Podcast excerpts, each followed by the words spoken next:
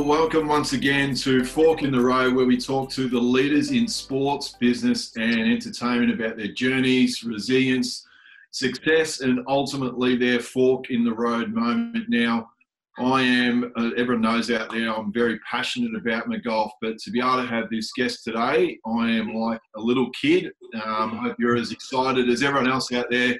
He really does carry the flag for Australian golf overseas. He's a part of the CBS team, which when we watch the Masters and all these major voice uh, tournaments, it's great to hear an Aussie voice and great to hear one in this guy. He's a British Open champion and also one of the best blokes you'll meet on the face of the planet. Welcome, Ian Baker Finch.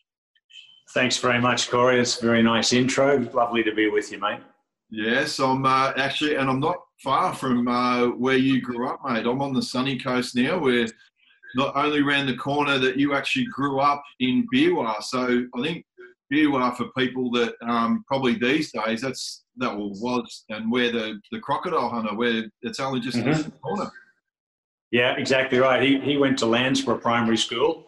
Steve Irwin. I went to Peachester, which was uh, about six miles up the road. And uh, now the, the you know the Australia Zoo, as you know it, abuts.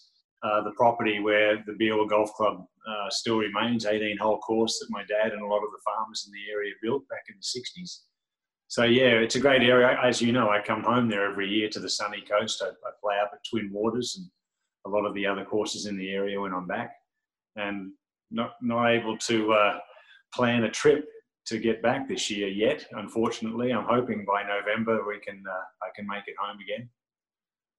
Yeah, no, it's been been obviously uh, an interesting time. How have you utilised the time during the, the, the pandemic? I suppose you can, from a mindset point of view, you can approach it one or two ways. But how have how have you approached and been able to utilise the time effectively?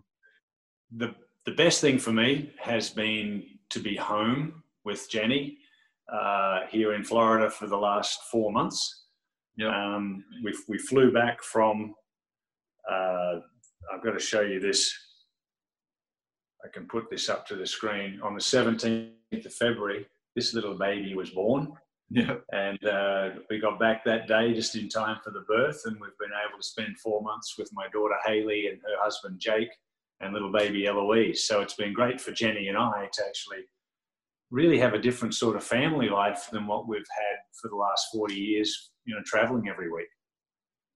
Yeah, I think that yeah, as you mentioned, like when you obviously being in golf where you you're traveling so much, it, it's I think that's the way everyone has probably came out of the pandemic that yeah, you can actually stop and, and value the time with families and and take a breath for five minutes. Yeah, exactly, and, and because of uh, wanting to go visit Eloise and, and Haley and Jake, um, and stay in touch with a couple of friends, and we've we've taken it pretty seriously. You know, we we change clothes, we shower three times a day, we're changing all the time. We're very cautious with how we uh, travel around. If we go out anywhere at all, we've got the mask on. So we're fortunate that Haley's only four miles away. We didn't need to go out of our own town to go visit her. Yeah. Um, and she hasn't been out at all with her except our house, her house. Uh, that's that's been the only uh, movement about. So it's been that's the silver lining for us. It's been terrible uh, I, I, feel terrible and sorry for the people that have been affected, whether themselves or family loved ones. Um, we've we've been very fortunate here because Florida is uh, they had four thousand new cases, and we keep getting more and more new cases in our state. You know, we're 22 million people; it's nearly the size of Australia, mm. uh, the state of Florida. But yeah, there's a lot more. I think the younger people aren't being probably as cautious or as careful as they they could be because they're not as at risk as you know um, the, the older people that we should be looking after. Yeah, exactly right. Now I mentioned that obviously you grew up in uh, but one thing that um, I know in terms of researching uh, for the interview, and one thing I've known over the journey, you grew up playing on the Troppo Tour. Now, mm. I the way I'd sort of look at it, especially with you guys, and I know there's a little smile coming to your face about the Troppo Tour, but is it also when you see the guys growing up nowadays and they're so uh, professional, they, I mean, they go to the gym, they do all these things that supposedly make them better for the game of golf. I nearly look at it, and it'd be interesting to get your opinion. I nearly look at it that you guys grew up more well-rounded because you shared all that experience together, and in the end, you might have been one another's each and own psychologists. You know what I mean? Where you got to have a beer together, you had a great time together, and be, I don't know how do you get that blend back into the game where you could actually really enjoy the game. I mean, because there are that there is that part of the game that's such a great part of it.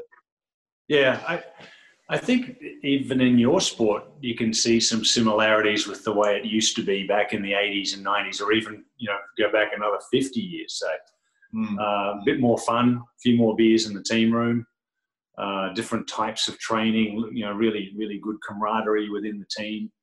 Uh, and with us traveling on the Troppo tour, we, we used to call it that because if you stayed on that tour for long enough, it would drive you Troppo. and uh, some of the really good players that came out of there Wayne Grady, uh, Peter Senior, um, Mike Harwood, um, so Jeff Woodland, you know, so many really top players uh, that played there at, at, that time in the 80s. It was really our, um, if you would, for me anyway, at my age when I was doing it from 18 to 22, it was our college years. It was our fun years. Be out with the boys, have a few beers, have a great time, and uh, make a living playing professional golf while we were doing it. So yeah, it was many great times. I'm sure you've heard lots of great stories about um, the Sunshine Circuit in Queensland, and then we travel from state to state wherever the sun was. Like we were just talking before about Sunshine Coast in June is really pleasant. So the Sunshine Tour was um, June, July, August in Queensland. Uh, because every other state it would have been too cold to play. So we travelled around Australia. May was uh, Western Australia, April was South Australia, March was Melbourne, uh, and then the summer of golf of the big tournaments, which we missed so much, was October through the end of February. And we just played golf in Australia year round. And my, my brother used to look after my uh, expenses, and he said, "How do you make ten thousand dollars a year and it costs you fifteen thousand to do it?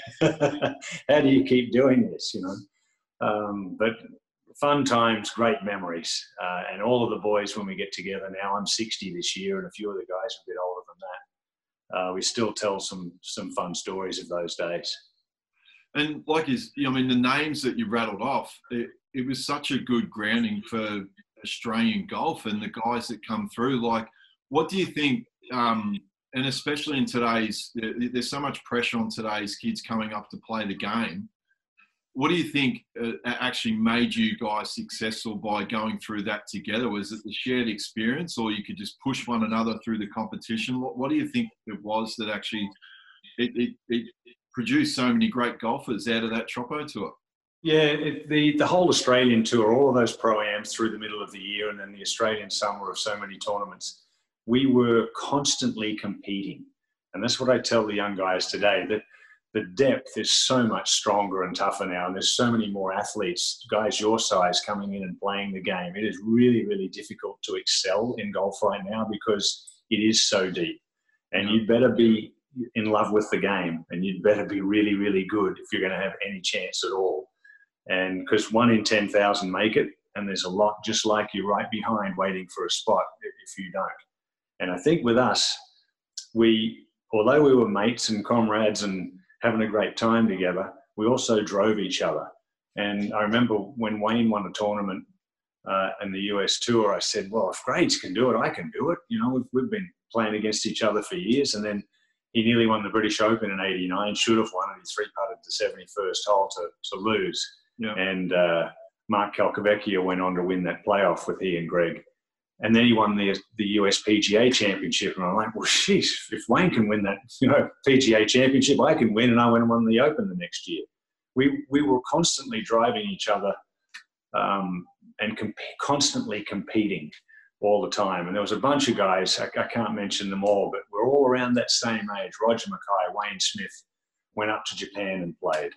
Um, you know, Mike Clayton was over there in Europe with Graves and myself, and um, there, was, there was a whole bunch of guys in that era that we just pretty much played every day. And we got better because we played and played and played. And at some tournaments, I mean, some years I'd play 40 tournaments a year uh, on the circuit. We just played. That's what we did, right?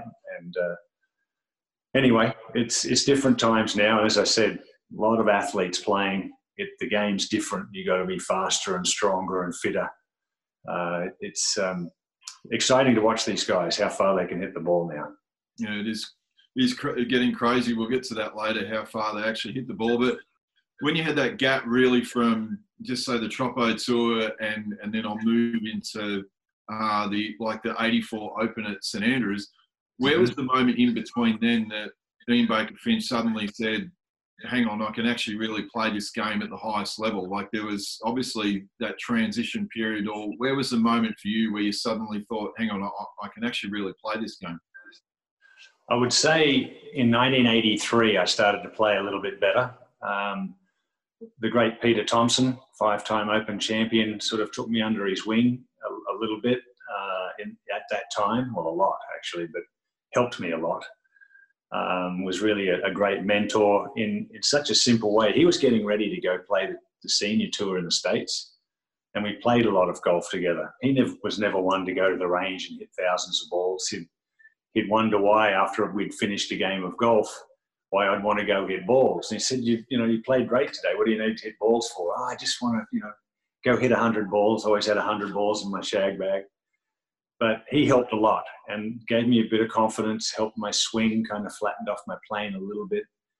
And I finished second in the Australian Open at Kingston Heath. And you can see that photo up behind me there. It's my favourite course in the world, Kingston Heath. And uh, it's um, gave me that feeling that hey, I could really do this. And then I went to New Zealand the next week and won the New Zealand Open. So I won sixteen thousand dollars for coming second at the Aussie Open and eighteen thousand dollars for winning the New Zealand Open. And I thought I was a millionaire. and I could afford to set a, a, a schedule to um, go and play in Europe the following year. So that, that was the turning point, that November of 1983. And um, you know, I got some exemptions and uh, I was exempt into the British Open. I had 13 exemptions, 13 weeks in a row on the European Tour in 84. I was going over to play. So that was really the start of feeling like I could do it. You know, I won, uh, won the West Australian Open in, in 84 in May before I left. I lost in a playoff to Ossie Moore the following week in another big tournament at home. So I was in good form leading into it. And uh, I think that was the moment where I realized, hey, I really can play this game. I'm not just one of the boys from Oz now, you know, enjoying uh, playing golf, but not really thinking I could be really, really good at it. Yeah. And I think that 84 Open uh, made me feel that way that, hey, I can really do this. Maybe I should, uh, you know, set some new goals and, and, and try a bit harder, focus a bit more. Yeah. and well, it was it was interesting. I actually spoke about this moment uh, with Mark Bosnich last week when I did the same interview, and it's interesting. Like for for people out there, just try and explain what it's like when you go into the like everyone's played the game of golf, and in Boz's case, he went to Wembley. But how, what's it like? You the final round of the British Open. You're standing on the first tee at St Andrews. You're hmm. playing with a five-time British Open winner in Tom yeah. Watson. Like, what actually goes through your mind at that time that it, at that, it really doesn't get any bigger, does it? No, and, and it's funny, but at 23 years of age, uh, you know, Tom came up on the tee and he said, "Hi, I'm Tom Watson." I'm like, oh, "Really? Thanks, really? I know. I've been following you for a while." Um, and he said, "This is the first tee of the final round of the British Open, and if you're not nervous, you're not human. And I think he was really just trying to make me feel, you know, just settle down, young fella. This is this is a big moment, and we're here, and we're going to go, you know, do battle now. And you know, I looked at my caddy and I put my hand out, like, hey, I'm, I'm not shaking. I'm feeling pretty good here. But I obviously was nervous because I was like nine over par for the next 12 holes and, and kind of shot myself in the foot.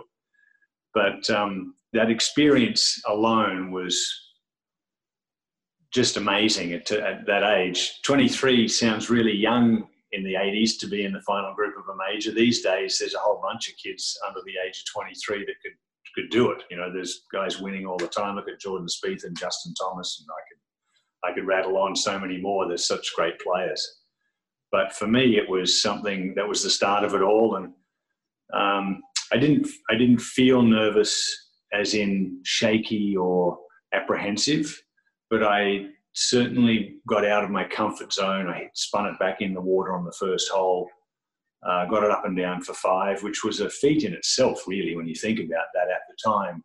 Hey, this kid's just spun it back in the water and he goes and chips it to three foot and knocks it in for bogey. But it, I got out of my rhythm, and I think that's you know nervousness in itself, certainly inexperience, apprehension. And I birdied the last, uh, birdied a couple of the last three holes. Um, Tom would have liked my birdie on the last; he would have tied Seve. Yeah. But the whole day was really the start of the next step in my career. It must have been, you're just going backwards on that, it must have been electric to be out on the course when, mm. like, were you guys in the direct group behind Seve? No, yes, we, were, he was in the second to last group. He was playing with Bernhard Langer, and I was in the last group with Tom. Um, and uh, Tom hit it on the road on the 71st hole. Hit, I think he hit. He was trying to hit it in um, with one club too many. You know, he was trying to get it back to the pin instead of just hitting it on the front and having a 45 foot putt up the hill. Yeah. So that that ruined him. And at that moment, um, I parred 17 and walked while Tom was putting and walked over to the tee, which is sort of right on the back of 17 green there at St Andrews. And I watched Seve, you know, with the navy blue sweater on as he knocked that putt in for birdie to win. And Tom had to wholly second, I believe, to win then. But uh, yeah, we were right there watching it all, and um, no more uh, satisfying experience playing in an Open Championship at St Andrews, but to be in the final group at St Andrews was something extra special. And then, yeah, just quickly, you then did it again with Faldo in 1990. So, in the end, you could basically see this little apprenticeship was being formed that playing in the final group with Tom Watson and then playing with Faldo, that it was a pretty good apprenticeship that would help you moving forward. Yeah, for sure. Actually, playing with Nick in the final group in 1990, uh, that experience helped me win the next year for sure. I saw how Nick handled it. There's a lot of commotion on the course at St Andrews because there's nowhere for everyone to go because it's in confines. You basically go out nine holes, come back in nine holes or thereabouts. So all of the media and all of the carts and all of the television people and whatever take off in front of you as we're walking down the hole they have gone. So there's all this commotion and dust and noise and just so much going on. It's really hard to focus. Mm. I don't think Nick noticed one golf cart, one television person, one crowd member all day, the four hours we were out there. He barely knew I was there. And that experience of seeing how he went about winning, and in record fashion too, by the way, um, definitely gave me that little bit extra of, hey, I, I need to be that way, or this is how I need to, to focus the next year. Yeah, and and then so going into we touched on it. Going into 1991, even going into that tournament, I know that uh, there's a few people that won a few shekels on Ian Baker Finch because mm. you did have some pretty good form going in, and you stuck under the radar. But what was actually different in your mindset going into that week? Obviously, we spoke about the apprenticeship, and you had, I mean, the previous yeah. experiences playing in the final group.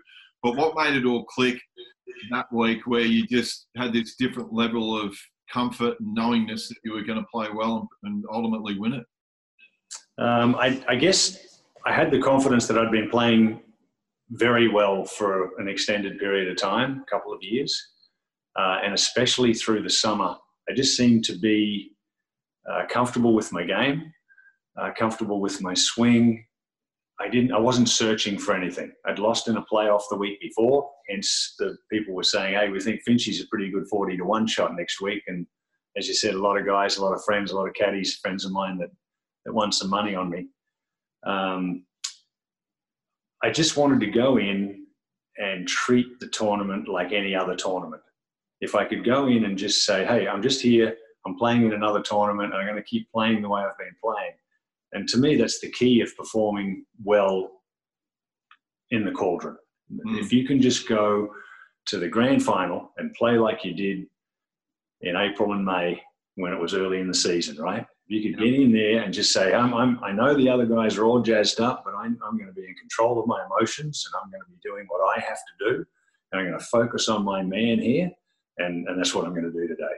And I'm sure you all have all of these um, keys and, and things you need to do to perform at a high level in your sport.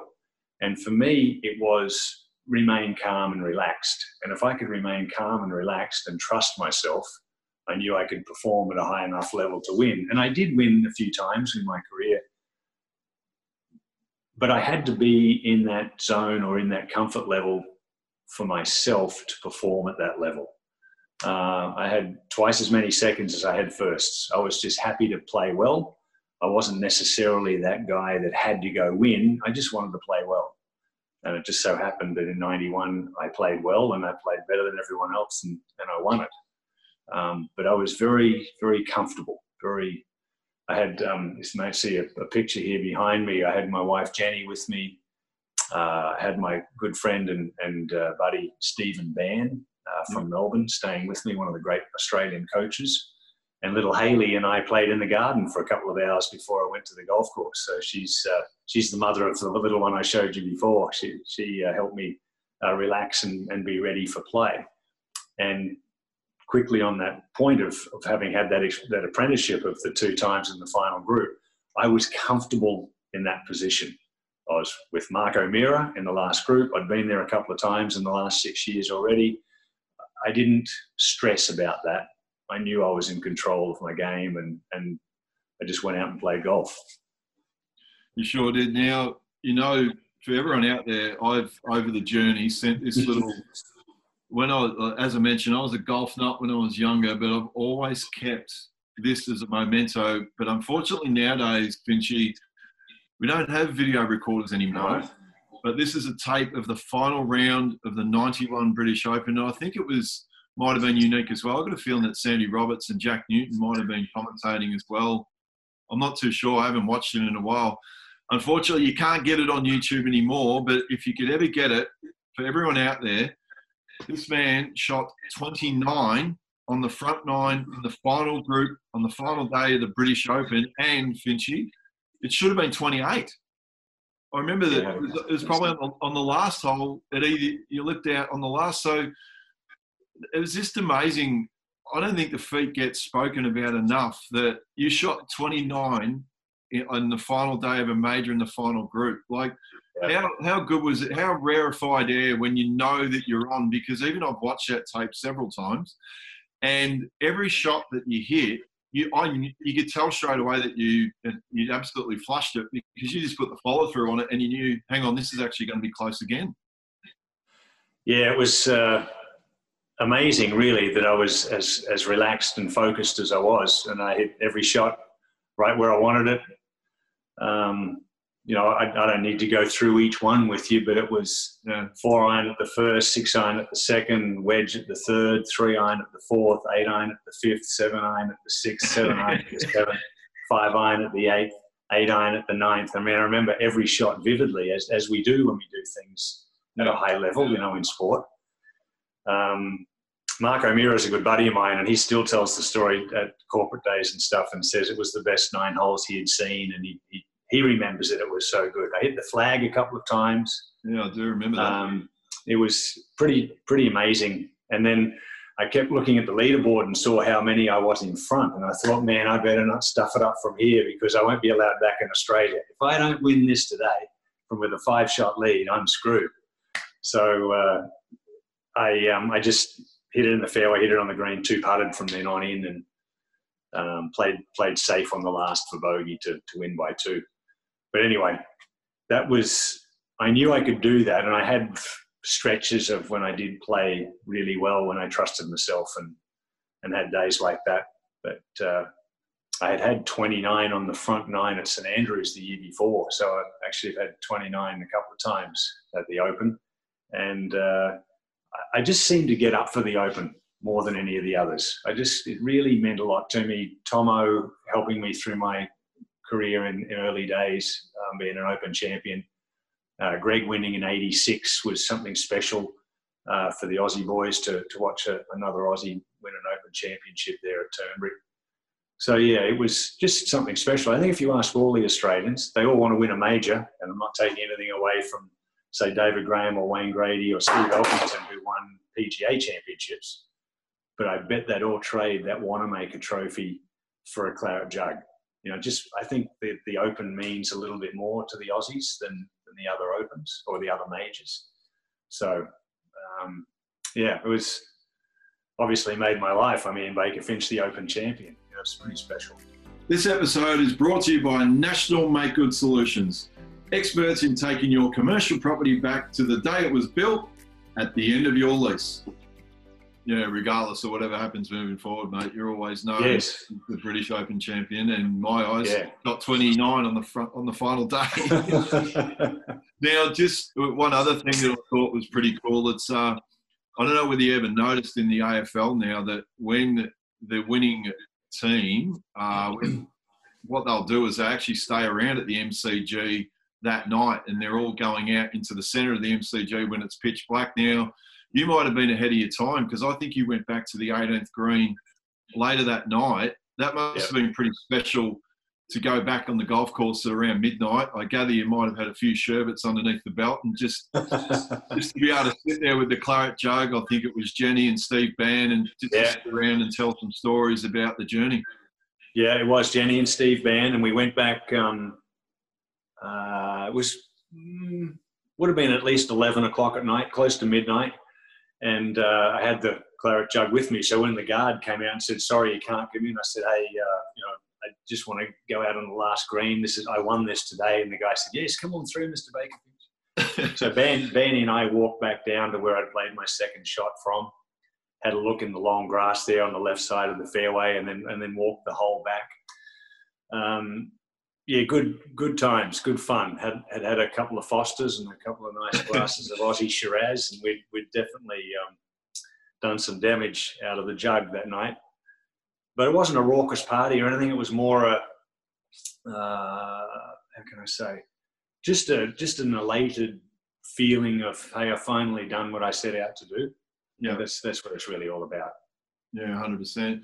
Now, um, now knowing what you know now, obviously after that, um, I mean, you went through, you know, I mean, a bit of a rough patch. What would you have done different with the experience and knowledge that you know now? I know that there were different things that happened. There were rumours about um, where you try and hit the ball further and things like that. But knowing all the experience you've got now, if you could look back and say, okay, how would I approach differently that period post after the British Open?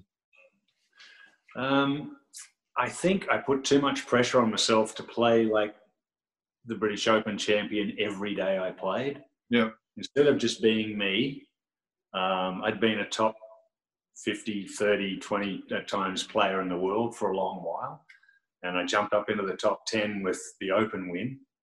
And I felt like I wanted to be number one, or I could be, or I should be, or I should win more majors. And I just put too much pressure on myself. Um, I finished second at the Players the next year. I was sixth or seventh at the Masters. I played well again at the Open. I played well really until 93, start of 94. And then I thought, hey, if I'm going to really perform and, and get that great winning feeling back, I've got to learn to hit the ball further. It was an interesting time, in the early 90s, just quickly. There was graphite shafts, there was Yeah. cavity back irons, there was metal heads, there was um, a lot of change. The, the uh, Balata ball went to an elastomer cover and then eventually a plastic cover. Uh, there was a lot of change. And I was with a, a company called Daiwa, which is a Japanese based company, and they wanted me to try everything new. So every time something new came out, I was trying something different. And I was using graphite shafts, and then I had a set of cavity backed irons with graphite shafts, and they went two times as far as the other ones. And then I changed ball company, which I probably shouldn't have done at the time. But it was a lot of change. So there wasn't that consistency of playing golf every day with your mates, just going out and playing and competing and being who I was and what I did. Um, and I kind of lost my way. And then I tried to hit the ball further. And, over the Christmas of 93, start of 94, uh, I tried to flatten the plane of my swing out a little bit to hit the ball with more of a draw. And I lost that ability of being able to hit the fade every time. And uh, I'd just tweak one every once in a while and it became a mental issue. And then by the end of 95, I'd missed 15 cuts in a row. Uh, I then missed the first 11 in 96 to the British Open. And if I had a chance to make the cut, I'd make seven up the last. If I'd played well in the Pro Am, I'd hit it out of bounds off the first on Thursday. I mean, I just, I couldn't get out of my own way. And mm. I hmm. think to answer your question specifically, I would say don't change a thing keep doing what you do, realize that when you play really, really well, that's when you play really, really well. You, are not supposed to play like that every day. I'm not Tiger Woods. You know, I'm not Rory McIlroy. I'm I'm Ian Baker Finch. I'm not I'm not really supposed to be that guy. I was just happy being who I was.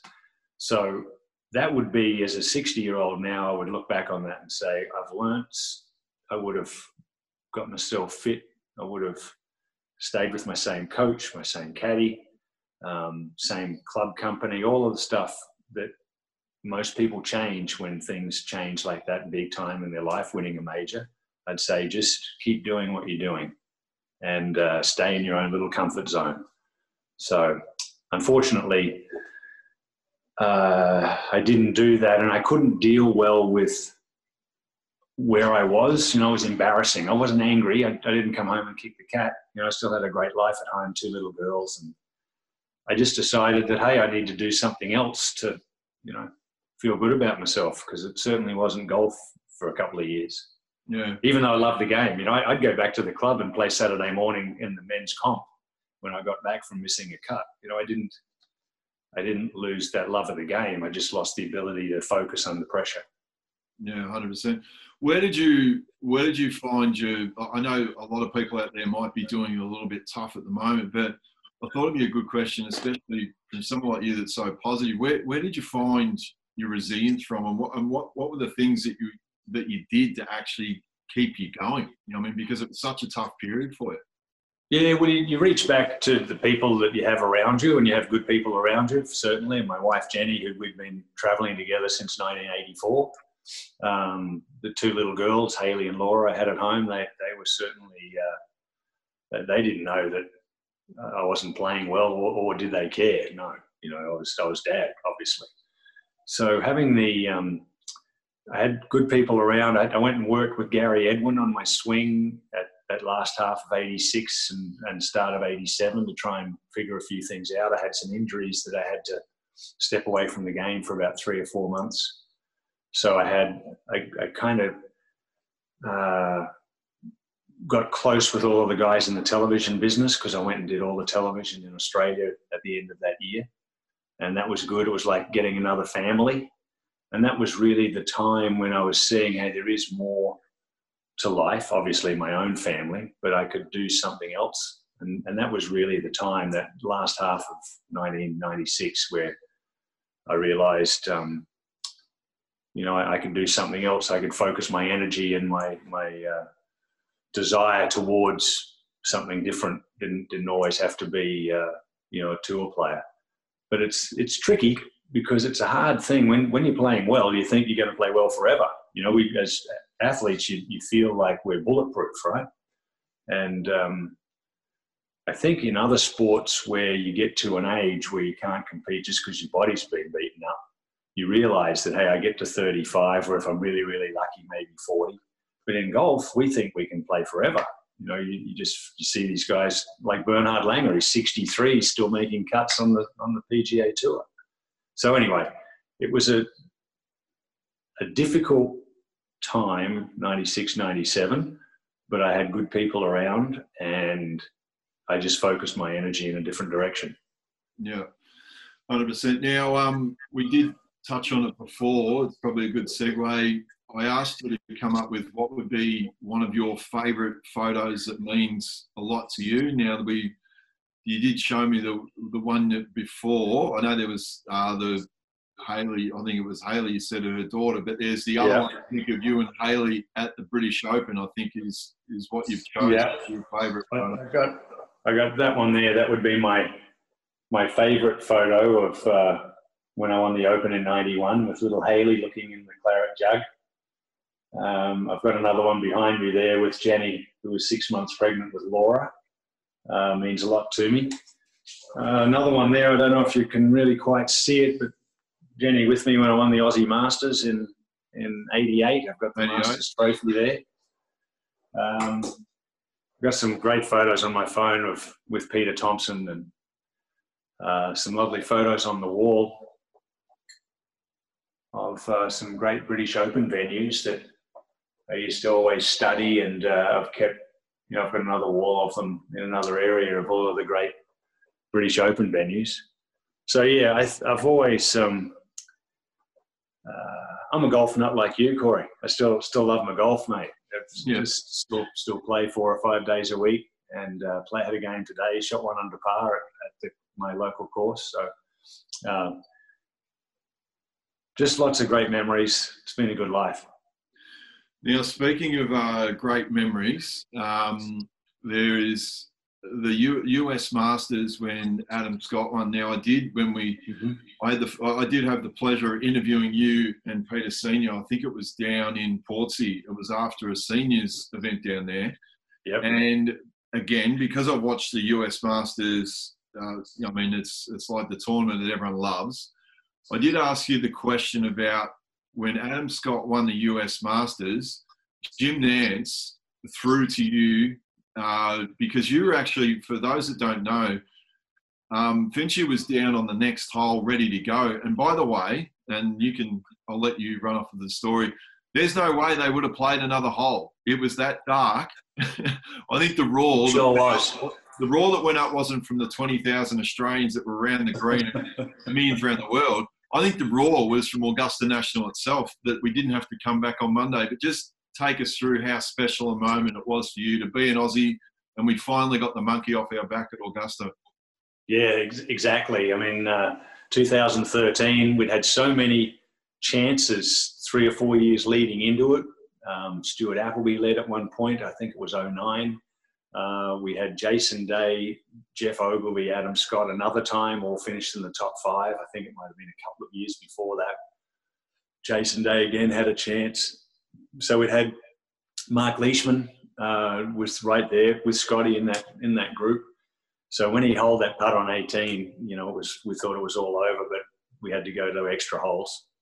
And Jim Nantz threw it to me then, and I had a bit of a chance to to say a little bit about Adam and you know how he's beloved at home and what have you, and how we all are just so rooting for an Australian to put that green jacket on finally after the years of Greg and us tearing our hair out, you know, in uh, in honour of him. he, how many times did he have a chance? But anyway, It's just on that, it, sorry. Yeah. So when you know when Scotty uh, hold that putt on eighteen, yes. Do you then nearly turn into a fan like the rest of us? Because for me, it's it's nearly close to my favourite Australian sports moment of all time for two reasons. The mm. fact that at that point we thought he'd won the US Masters and, and Scotty's reaction yeah. but also the reaction of Mark Leishman behind him with the little yes fist pump. Exactly. What? Yeah.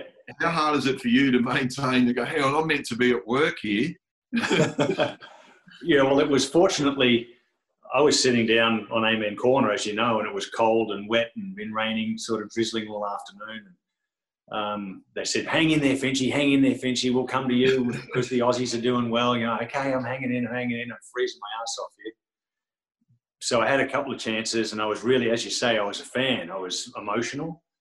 And then when they went down and he hit that great shot into 10, uh, another great sporting moment there when they both went thumbs up to each other, you know, when uh, that, I thought that was, was very, very, um, was unique. It, that was very special, I thought, from Angel Cabrera, who had won it in 09, by the way. So he, he already had a green jacket. So we all wanted it so much. You can't really uh, root for somebody, but it was so obvious that I was. I just sort of forgot about that part of it because I think everyone kind of was. They no one was rooting against Angel Cabrera, and, and he showed that sportsmanship and the man he is, which was cool. But everyone was rooting for Adam because he's such a great guy. Mm. And we've seen that over this pandemic, what he's been doing at home on the sunny coast, playing with people and you know and giving back. So we all know that. But to finally get that green jacket, and, and Jim Nantz throws it to me and, and he says, Ian, you've got to be really proud there. And I'm fighting back the tears. And I still choke up a bit about it now, as you know, I did that day with you. And I said, from down under to on top of the world, Jim. And that was probably the, the best thing. Um, it was the only thing I could say, basically. I, I think I just left it at that because that's exactly how we all felt, right? It was from down under to on top of the world because that's how you feel when you win a major. But to finally be the first Aussie to win the green jacket and win the Masters was uh, extra, extra special. Yeah, you could tell when, uh, as I said to you, you could tell that when Jim Nantz threw to you, I think it, it nearly caught you off guard a bit. But I mean, kudos yes. to, come up with such a great line when he's when you're down on on 11 and it's raining and it's cold and you're sitting there probably one out and you're wanting to get up back up to where the 10th is to see what else going on. It, it was. Um, Jim Nantz and I had talked earlier that day about how great it would be if Adam could win or if one of the Aussie boys could win. He was asking me about Mark Leishman. And he had coined over the years so many great lines. Yeah. And that um, uh, from, from down under really came from Jim. Because we don't sort of see ourselves that way, do we? It's almost like what other people talk about us. You know, we come from the land down under. Um, so it was, was really um, it, that that thought, that image, really came from Jim at that time. Me saying that. Yeah, it did. It was a pretty yeah. special moment for me too. I, I, was I was very emotional. And when Jason Day won in at Whistling Straits, winning the PGA, I had the chance to call that one as well, and was very emotional at that time because you just know what these young guys go through to win. Uh, it's not easy. There's there's a lot of uh, a lot of money at the end that people tend to focus on, but the effort beforehand is what it's all about. And that that was going to be my, my second last question. You you must be incredibly proud of like all our Aussie golfers and the way that they carry themselves and the, and the way that they represent.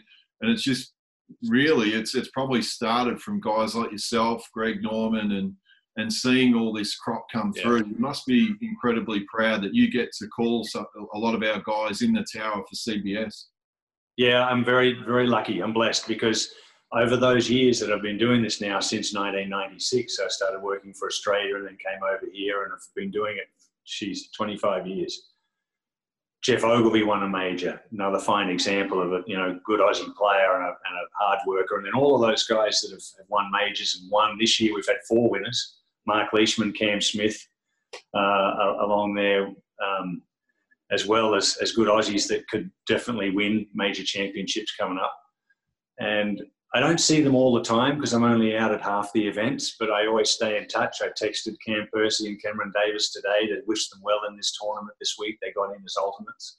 So I, I stay in touch and uh, good friends with, with Allenby and Appleby over the years as well. Had dinner with Stewie the other night. He's a, he's a trip but yeah, it's it's been a good journey. So I had had what I thought was a good career as a golfer, but it's been even more fun and more memorable uh, in the in the second half of what's been going on. And uh, I'll, I'll, get to our final question, and then we'll wrap it up. I know that you uh, it's the whole uh, interview series that we're doing. It's actually called Fork in the Road. Now, I was going to warn you, there is a little bit of a story behind why I did come up with Fork in the Road, other than it's every athlete has their Fork in the Road moment. But as you can see, Finch, oh. I'm not going to be a hand model anytime soon. So that's the logo for the Fork in the Road. So your fork in the road moment, what would it what would it be that your career or life could have gone either way, or you just yeah, what, what's your fork in the road moment where it turned out better for you? Well, I, I would say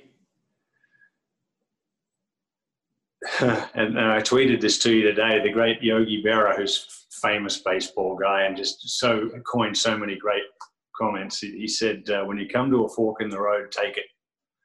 And I didn't initially when I had played poorly at the British Open in '96, but I did some TV, and the guy said, "Hey, you, you can do this. This isn't bad. If you don't come back to playing, you could do some television." And then I tried to play in '97 at uh, when Justin Leonard won at Troon, and I played so poorly. I shot 20 over par in the first round and, and withdrew. And that was when um, I was basically crying on the floor in the locker room saying, I've got to go do something else. I can't keep doing this. Mm-hmm. So I would say that was when I tried for a year to come back to, to do it the way I knew I could. And I realized then at Troon in 97 that I couldn't. And that was really the, the fork in the road, I guess. Yeah. It's, uh, I tell you what, I'm going to run with that one, Finch. It's such a great quote. If you come to the fork in the road, take it. I think there'd be a lot of people out there that sometimes wondering which way you're going to go. You know what? Just, just yes. such, such great advice. But look, it's been an absolute privilege to sit down with you and have a chat to you. Um, I think you know over the journey, I've been a massive fan, and I'm, I'm still going to find a way to convert this tape, mate. I've got to go get for those golfers out there, it's if you can somehow track it down to be able to see one of our own shoot one of the great rounds in major championship history, and he's an Open champion. But as I said before, he's also an even better bloke, and it's uh, been a privilege to sit down with you, Finchy, and talk about your career. And I'm hoping that everyone out there has learned a lot, and uh, we look forward to seeing you all again soon. Thanks very much, Corey. See you back home soon, mate. Will do, mate.